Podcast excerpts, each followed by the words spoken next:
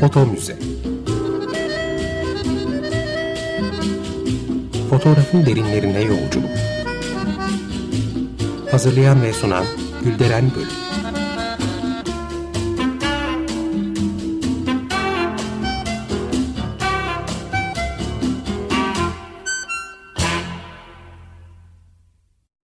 Merhaba değerli dinleyiciler. Fotoğraf tarihçiniz ben Gülderen Bölük. Yeni bir foto müzede yine birlikteyiz. Öncelikle program destekçimize teşekkür etmek istiyorum. Sayın Kerem Uzel'e sağ olsunlar. Bugün değerli bir konuğum olacak. Ee, Orlando Carlo Calimero. Ee, kendisi iş adamı, yayıncı ve çok çok önemli bir koleksiyoner. Aynı zamanda e-spor kulübü e, sahibi ve başkanı. Hoş geldiniz. Hoş bulduk. Çok teşekkür ediyorum katıldığınız için. Rica ederim. Burada bulunmak çok güzel. Özellikle konu fotoğraf da olduğu için ayrıca ek bir haz da alıyorum burada olmakta. Çok teşekkürler. Siz dünyadaki en geniş Osmanlı kartpostalları koleksiyonuna sahipsiniz ki bunlardan bazıları bir tek sizin koleksiyonunuzda var. 88 ee, bin kartpostal, 20 bin fotokart ve çok çok önemli fotoğrafçıların Osmanlı dönemi fotoğrafçılarının da koleksiyonu bazılarının arşivi sizde. Ama önce şunla başlamak istiyorum. Koleksiyonculuk nasıl başladı? E, güzel bir noktadan başladınız. Biliyorsunuz biz biraz artık hani son Mohikanlar gibiyiz. Levanten bir aileyiz. E, baba tarafımız 400 yıldır İstanbul'da yaşıyor. Anneli, anne tarafımız da biraz dalga geçeriz. Onlar çünkü sadece 300 yıldır İstanbul'da yaşıyorlar. Pazar yemeklerinde espri olur. Ya siz daha yeni geldiniz İstanbul'da diye. Tabii e, şaka bir yana bu köklü Levanten aileleri yani Levanten denilen Avrupa'dan kalkıp güneşin doğduğu tarafa doğru gelen ağırlıklı olarak Osmanlı döneminde Osmanlı'nın Avrupa ile ve uzak doğu ile ticaretini genişletmek üzere gelen tüccar aileler, e, Avrupalı ailelere verilen Fransızca isim Levanten esasında hı hı. Levant tarafına yani gelenler. Doğal olarak bu tip ailelerde bizim ailemizde de olduğu gibi e, koleksiyoner olmak esasında bir ayrıcalık değil. Büyük babamın döneminde herkesin bir koleksiyonu vardı. Bu bir hobiydi. Çok yani standart tırnak içi bir olaydı Levanten aileler için. E siz de büyük babanızdan babanızdan gördüğünüzde kendi bütçenize uygun bir şeyin koleksiyonunu yapmaya çalışıyorsunuz. Ben okula giderken lise Fransa Pierre Loti e, gidiyordum. Fransız Lisesi'ne eski ismiyle Papyon. Doğal olarak ben Yağduba'ya Osmanlı tablo, Osmanlı gümüş biriktiremeyeceğimden benim benim harçlıklarıma uyabilen o zaman da kimsenin açıkçası suratına bakmadı. Osmanlı kartpostallar dünyasını keşfettim. Ve oradan da koleksiyonerlik başladı gitti. İlk kartpostalı almam da çok komiktir esasında. İstanbul kartpostalları satan bir e, dükkanda en ucuz İstanbul kartpostalından almaya çalışacağım ama onları seçerken bir baktım içinde full garip acayip yazı dolu bir kart var. Kartpostal hiçbir şey değil. Ee, yani Sultanahmet Meydanı'nı gösteren gerçekten çok basit bir şey. Hala bugün bile değeri yükselememiş. Herhalde bugün bile 20-30 liralık bir kartpostaldır. Ama ön ve arka tarafı full yazı dolu. Çok da güzel bir el yazısı. Şunu anladım İstanbul'dan Bursa'ya gitmiş anladım. Fransızca yazıyordu üstünde. Ben Fransızca, Almanca, İngilizce, e, Türkçe o dönem okuyabiliyorum. Bildiğim bir dil değil bu diyorum. Aldım kartpostalı eve gittim. E, ben tabii ailenin biraz daha tırnak içi gerizekalısı olduğum için babam 10 dil konuşuyordu. B- büyük babam Aman 12 dil konuşuyordu. Tabii ben 4 dil konuşunca bana yapılan muamele çok farklıydı evde. E, babamı beklerken ya bir anneme göstereyim dedim. Annem de sağ olsun o da 6-7 dil konuşuyordu. Belki annem çözer dedim babamlara gelmeden de. Babama da bir hava atarım. Şu dil bu dildir diye. Annem kartpostalı aldı. Eli titredi. Bu ne oğlum dedi. Anne dedim işte yani kartpostal gördüm aldım. Üstündeki yazıyı merak ediyorum dedim. Ya dedi espri yapıyorsun değil mi? Yani bu olamaz böyle bir şey. Yo dedim niye hayrola niye bu kadar şaşırdın? Annem bu arada Ermeni kökenli. Anadolu Ermeni kökenli. Ya oğlum dedi bu Ermenice dedi üstü dedi. Ve ben hayatımda Ermenice yazı görmemişim. Yani bilmiyorum nasıl bir şeydir kaligrafik olarak. Neye benzer hiçbir haberim yok. Yani bir yerde hani kan mı çekti derler artık ne derler. evet. Esasında çok da güzel bir kartpostaldı. İki kız kardeş biri İstanbul'da biri Bursa'da yaşıyor. Ee, İstanbul'da yaşayan Bursa'daki kız kardeşi yeni doğum yapmış. Emzirirken e, göğüs çatlakları için bir merhem tarifi yazmış, yollamış. İşin komiği adres filan falan da Ermenice. Yani o zaman postacılar birden fazla dil anlayabiliyorlar. Rumca, Ermenice, Osmanlıca rahatlıkla anlayıp e, ve evlere buna istinaden de kartpostalların servisini yapabiliyorlar. O da çok güzel. İşte böyle başladı. Artık Şahane. oradan giderek büyüyerek kartpostallar, e, fotokartlar, fotoğraflar. Tabii her şeyin üzerinde fotoğraf var biliyorsunuz. Söylememe gerek yok. Kartpostal dediğimiz olguda da sonuçta bir fotoğraf klişesinden yola çıkan kartpostal üretiminden bahsediyoruz. Ki kartpostal üretimi de 1890 ve 1915'e kadar çok popülerdi. Birinci Dünya Savaşı'nda kağıt bulmada baskı için zorluk çıkınca olay tabii değişti. Ama altın çağı 1890-1915 dönemi ve ağırlıklı olarak da kartpostalların bir editörü olur, bir kitap editörü gibi. Bu bazen fotoğrafçının kendisi de olabilir veya fotoğrafçıya sipariş veren herhangi bir tüccar da olabilir.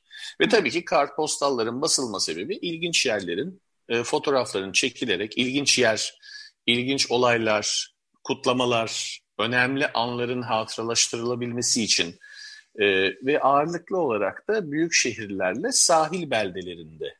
Genellikle İç Anadolu'da örneğin kartpostal bulmanız çok daha zorlaşıyor. Öyle mi? Çok spesifik, evet tabii.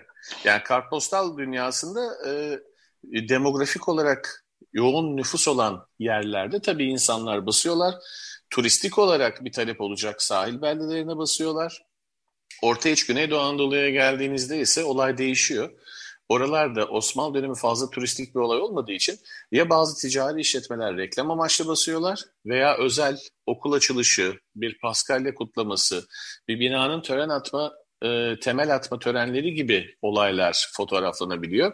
Ama size şöyle bir e, hani anlamanız için söyleyeyim. E, İzmir'in yaklaşık 10 bin farklı kartpostalı varken Muş ve Bitlis'in beşer kartpostalı var. O Baktığınızda. Yani editörü belli Hı-hı. olan, tabii kartpostal nedir onu da tanımını isterseniz kısaca yapalım. Fotoğrafçısının kim olduğu net belli olan, editör tarafından numaralandırılmış, kartpostalın nerede basıldığı, ne olduğunu net anlatan ön yüzünde, arka tarafında kartpostal editörünün fotoğrafçısını nerede basıldığını ve bir seri numaralandırılmasıyla numaralandırılmışlara kartpostal diyoruz. Bunun öbür tarafında fotokart var. Fotokartlar hayatımıza özellikle 1915'ten sonra girdi. Birinci Dünya Savaşı'ndaki kağıt kıtlığından sonra esasında fotokartlar kartpostalın ucuz versiyonu gibi düşünebilirsiniz. Yani daha ed- pahalı edasında, aslında.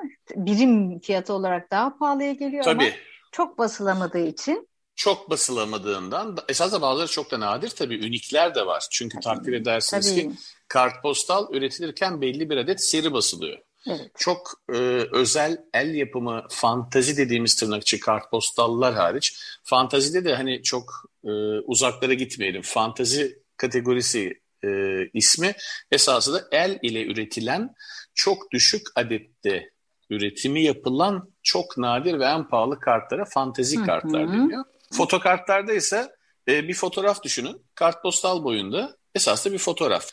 Yani bunların ortalama 1895-1915 gibi düşünelim koleksiyonumuzdaki 88 bin kartpostal ve fotokartı. İnanın ben bugün bu dijital kameralarla aynı fotoğrafı çeksem ne bu kadar güzel, ne bu kadar net, keskin, ne de 100-150 yılda yaşayacağını hiçbir şekilde sanmıyorum. Tabii. İnanılmaz kareler, ko- koreografik olarak hep bir koreografi var. Hep şunu tespit ettik, e, bunlar yakında çıkaracağımız bir Anadolu Fotoğrafçıları kitabında da olacak. Her fotoğrafçının kendine göre bir düzenek sistemi var. Açık havada çekilen fotoğraflarda. Mesafeyi iyi ayarlayabilmek için 3 noktaya 3 insan koyuyor esasında. Yakın, orta ve uzak plana. Böylece oradan fokus alabiliyor ve hep genelde de aynı insanlar oluyor. Bazen kendileri de fotoğrafın içinde. Yani kendileri de kartpostalın içinde oluyor ama hiç kendini belli etmeden. Yakın, orta ya da uzak plana kendini koyanlar da var. Çok hoş sürprizler var o açıdan. Harika. Şimdi e, tekrar toparlayacak olursak e, bu kartpostalların hani Anadolu topluyoruz ağırlıklı olarak demiştiniz. Bunların en çok kıyı şeritlerinde e, bu kartpostalların çıktığını, İç Anadolu'da ve Doğu Anadolu'da mı nadir bulunuyor? Doğu Anadolu, Doğu Anadolu, İç Anadolu ve Güneydoğu Anadolu daha nadirler. Çünkü hı hı. normal turistik e, veya ticari olarak daha düşük e, noktalar, bölgeler. Kartpostal dünyasında çok yüksek adet kartpostada olan yer, şehir ve bölgeler. Tabii bir başta İstanbul, iki İzmir. Daha sonra baktığınızda e, Karadeniz, özellikle Trabzon, Samsun, Edirne ve Bursa tabii. Bursa'yı da unutmamak lazım.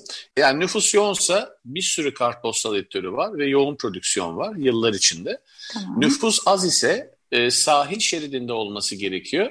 Hem de postalar da var. Sadece Osmanlı postası yok. Avusturya postası, Macar postası, İngiliz postası, Alman postası, Rus hı hı. postası da var.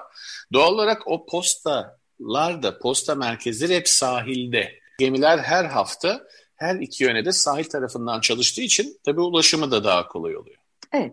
Şimdi e, yine bir e, genel bir çerçeveden bakacak olursak dediniz ki posta adresi de Ermenice yazılmış.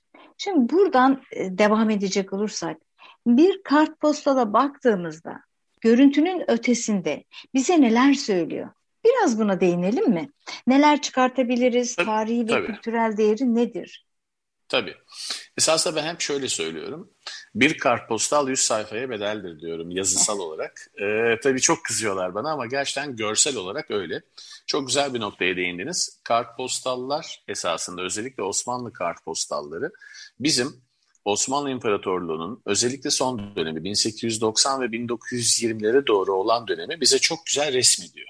Bu nedir?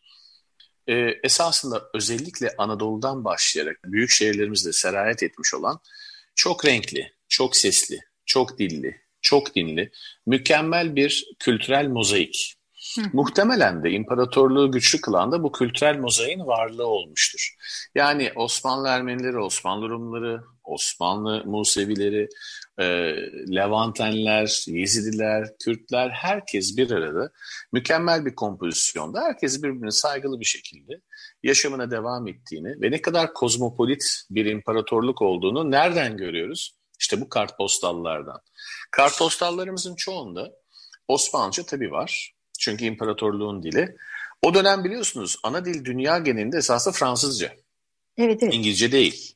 Onun için Fransızca ve Osmanlıca her kartpostalda yazı dil olarak olduğu gibi hemen çoğunda hem kartpostalın üstünde Ermenice ya da Rumca görüyorsunuz.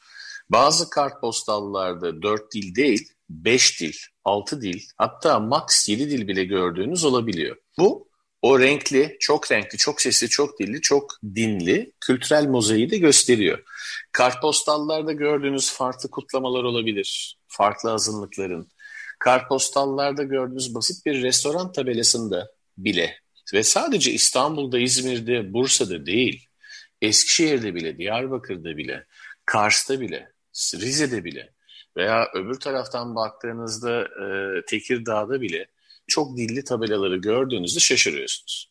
Yani beni en şaşırtan Eskişehir'de beş dilli bir tabeladır. E, restoranımız açıktır yazısını beş dilde yazdığına göre ve bu diller Osmanlıca, Fransızca, e, Rumca, Ermenice e, ve Rusça olduğuna göre oldukça enteresan olsa gerek.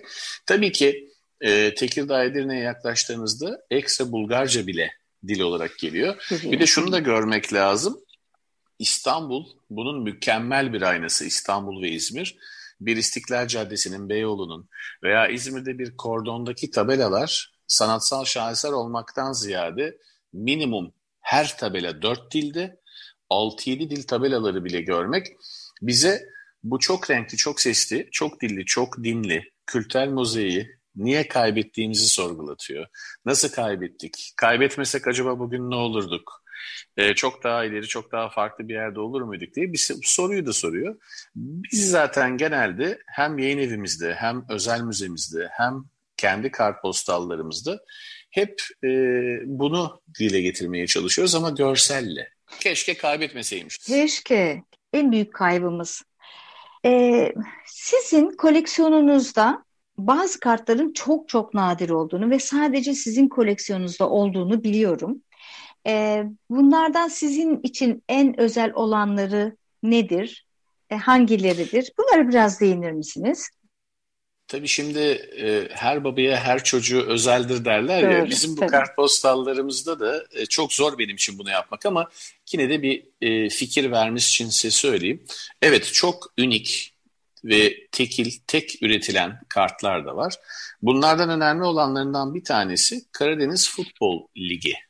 1903-1904 yılında düzenlenmeye başlayıp devam eden e, Karadeniz'deki o dönem tabii toprak ağlarının çoğu Rum kökenli olduğu için e, biraz daha Rum takım sahiplerinin çoğunlukta olduğu bir 8 takımlık futbol ligi. Her takımın ayrı bir e, foto kartı var. Klişenin üstünden de bir şekilde çok elle basit primitif bir yazıyla hangi takım olduğu belirtilmiş. İşin güzel tarafı topun üstünde de Osmanlıca aynı takımın ismi, kuruluş tarihi detayları yazıyor. Topla birlikte futbolcular poz vermiş. Yine sportif olarak çok nadir ve tek olan başka bir kartımız ise Mersfon Amerikan Koleji'nde Osmanlı dönemi okuyan Osmanlı Ermeni talebelerin kurduğu Amerikan beyzbol takımının kartpostalı. Düşünün 1907 yılında Anadolu'da beyzbol oynanıyor. Daha Amerika'da bile yeni keşfedilmiş, yeni çıkmış. E, bu da çok enteresan. Özellikle Amerikalılar bu kartın varlığını bildiği için e, agresif bir şekilde dönem dönem hala isterler. E, ikincisini bulamadık. Tek e, hmm. bu. Tabii şunu da öğrendik daha sonra. Osmanlı döneminde imparatorluk kapsamında olan, izin verilen Amerikan kolejlerinin e, esasında hepsinin bir beyzbol takımı varmış. Öyle mi? Merzifon. Amerikan, evet. Hatta Merzifon Amerikan Koleji'nde Osmanlı Ermeni talebelerin ayrı bir takımı, beyzbol takımı. Osmanlı Rum talebelerin ayrı bir beyzbol takımı, jimnastik takımı, futbol takımı da var. Çok güzel, çok heyecanlı, çok özel kartlar. Bir de İstanbul'un belki en özel kartlarından biri ama bir kartpostal düşünün. O ön yüzünde fotoğraf yerine e, önemli bir ressamın sulu boya bir İstanbul çizdiğini düşünün. Azarya'nın çizdiği, hatta Azarya'nın çizdiğini bile bilinmediği e, bir serimiz var. Fantezi kartpostal dediklerimizde. Matbu olarak Konstantinopol olarak basılmıştır. Matbu olarak Kız Kulesi'nin çiziyorsa altında Kız Kulesi yazılmıştır. Matbu olarak ortasındaki boş yere ise ressam kendisi süslemiştir. Buradan da ilginç bir anekdota geçeyim. Azarya'nın ilginç bir hikayesi vardır. Eğer Osmanlı döneminde yaşasaydık en iyi stüdyo fotoğrafçılarından, kabin fotoğrafçılarından bir tanesi İstanbul'da Abdullah kardeşler olabilirdi. Pascal Seba'da gidebilirdiniz veya Abdullah'a da. Gittiniz. 12 adet vesikalık fotoğraf istediniz. Promosyonunuz ne biliyor musunuz? Azaryan size yağlı boya kendi tablonuzu çiziyor. Fotoğrafınız çekiliyor. O fotoğraf ressama veriliyor. Ressam da size 60 santim, 30 santim boyutunda ufak bir şey de değil. Portrenizi yağlı boya çiziyor. Sağ altına da not düşüyor. Bu Abdullah kardeşler veya Apollon fotoğrafhanesi veya Febus fotoğrafhanesinin size armağanıdır diye. Çok ilginç. İşte bunlar bunlar bu tip yağlı boya tablolarımız da var. Aynen bu ibarelerle.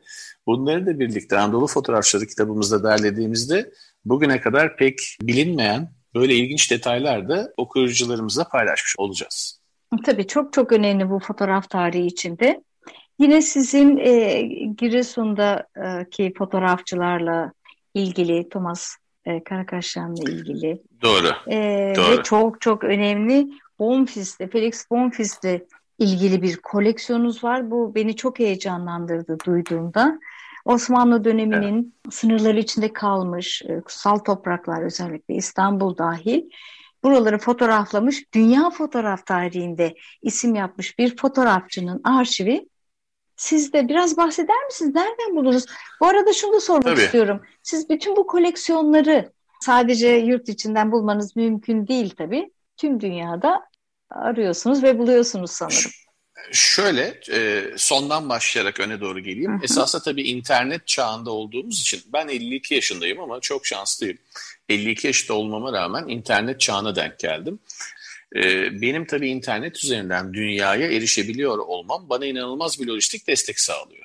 Ve doğal olarak dünyanın her yerinden konumla ilgili e, bir şekilde eser toplama şansı da veriyor. Bu önceden olmayan bir şeydi. %80'i yurt dışından geliyor. Niye? Çünkü bizde saklama kültürü yok. Ve ağırlıklı olarak da bizden yurt dışına postalananlar geri gelebiliyor. Hatta ben ona şöyle söylüyorum.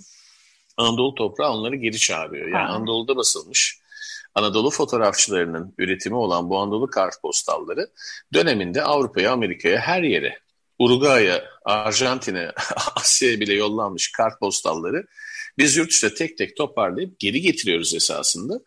Bizde kartpostal yurt dışına satıldığı için yerel olarak birinin gidip de bir İstanbul kartpostalı alıp da evinde tutması zor. Ancak yurt dışındaki arkadaşına yollamak için alıyor. Onun için biz kartpostallarda %80-85 yurt dışı kaynaklardan buluyoruz. Hı hı. Fotoğraf biraz farklı.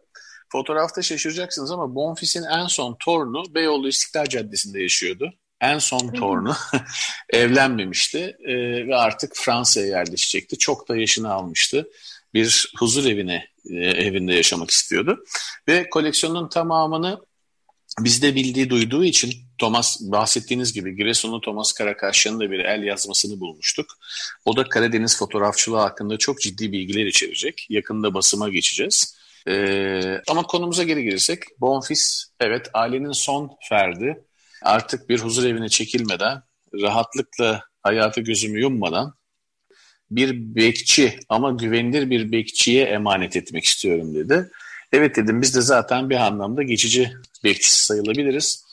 E, Bonfis'in tüm hayatı boyunca ürettiği her klişeden bir adet fotoğraf basılı olmak kaydıyla takriben 13 bin kusur fotoğraftan bahsediyoruz. Her biri ayrı. Evet.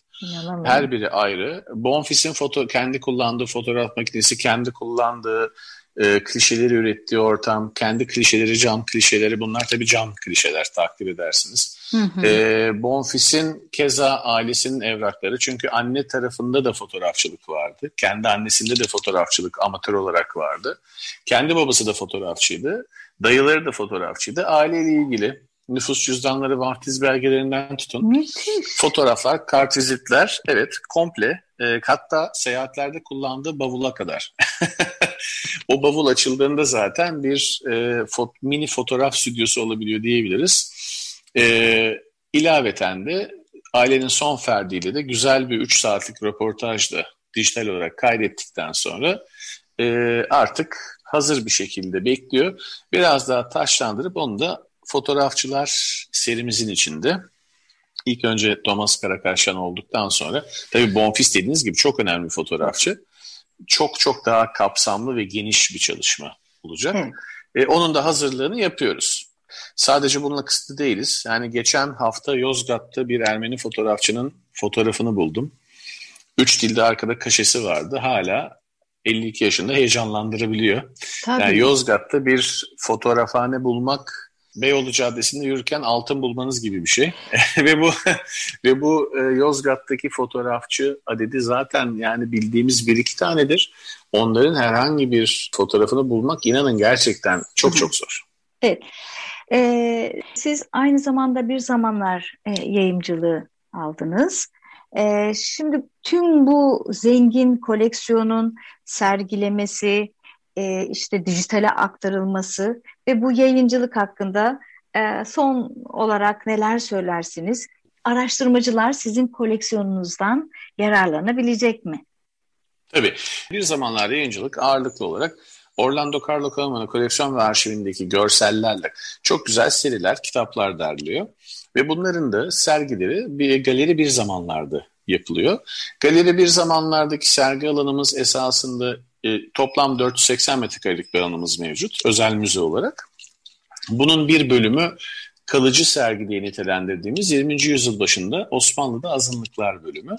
Burası e, duruyor. Keza aynı zamanda da e, 4-5-6 dilin yer aldığı objeler de var orada.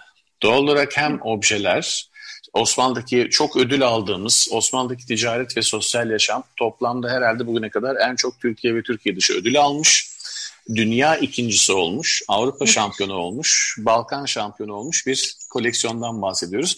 Yanılmıyorsam 26 altın madalyamız var. Ee, Oo, ee, ve özel mansiyon, evet.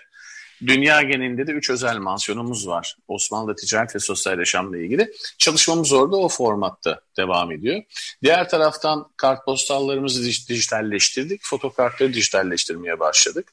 Tabii ki Fotoğraflara daha geçmedik. Dikkatinizi çekerim. Fotoğraf adedi de vermiyorum. Ama belli ki orada da yine bir iki buçuk üç yıllık bir dijitalleşme çalışması olacak.